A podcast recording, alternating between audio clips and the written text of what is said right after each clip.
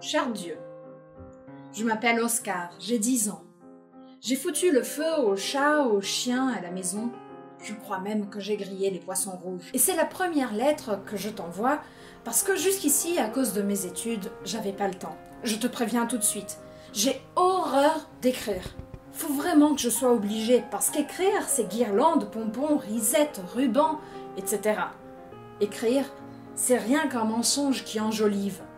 Un truc d'adulte. La preuve? Tiens, prends le début de ma lettre. Je m'appelle Oscar, j'ai 10 ans, j'ai foutu le feu aux chats, aux chiens, à la maison, je crois même que j'ai grillé les poissons rouges. Et c'est la première lettre que je t'envoie parce que jusqu'ici, à cause de mes études, j'avais pas le temps.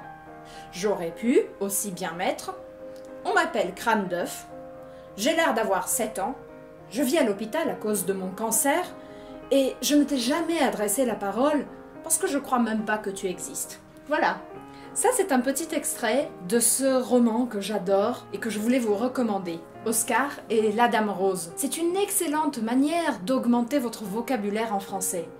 Donc vous le savez, lire c'est une façon d'apprendre plus de mots, plus d'expressions et de fixer ce que vous apprenez en cours. Et ce livre vaut vraiment la peine. C'est l'histoire d'Oscar qui a 10 ans, qui a un cancer, et sa relation avec Madame Rose qui le convainc à écrire des lettres à Dieu, même s'il ne croit pas en Dieu. Et c'est une histoire très très belle qui se passe en 12 jours.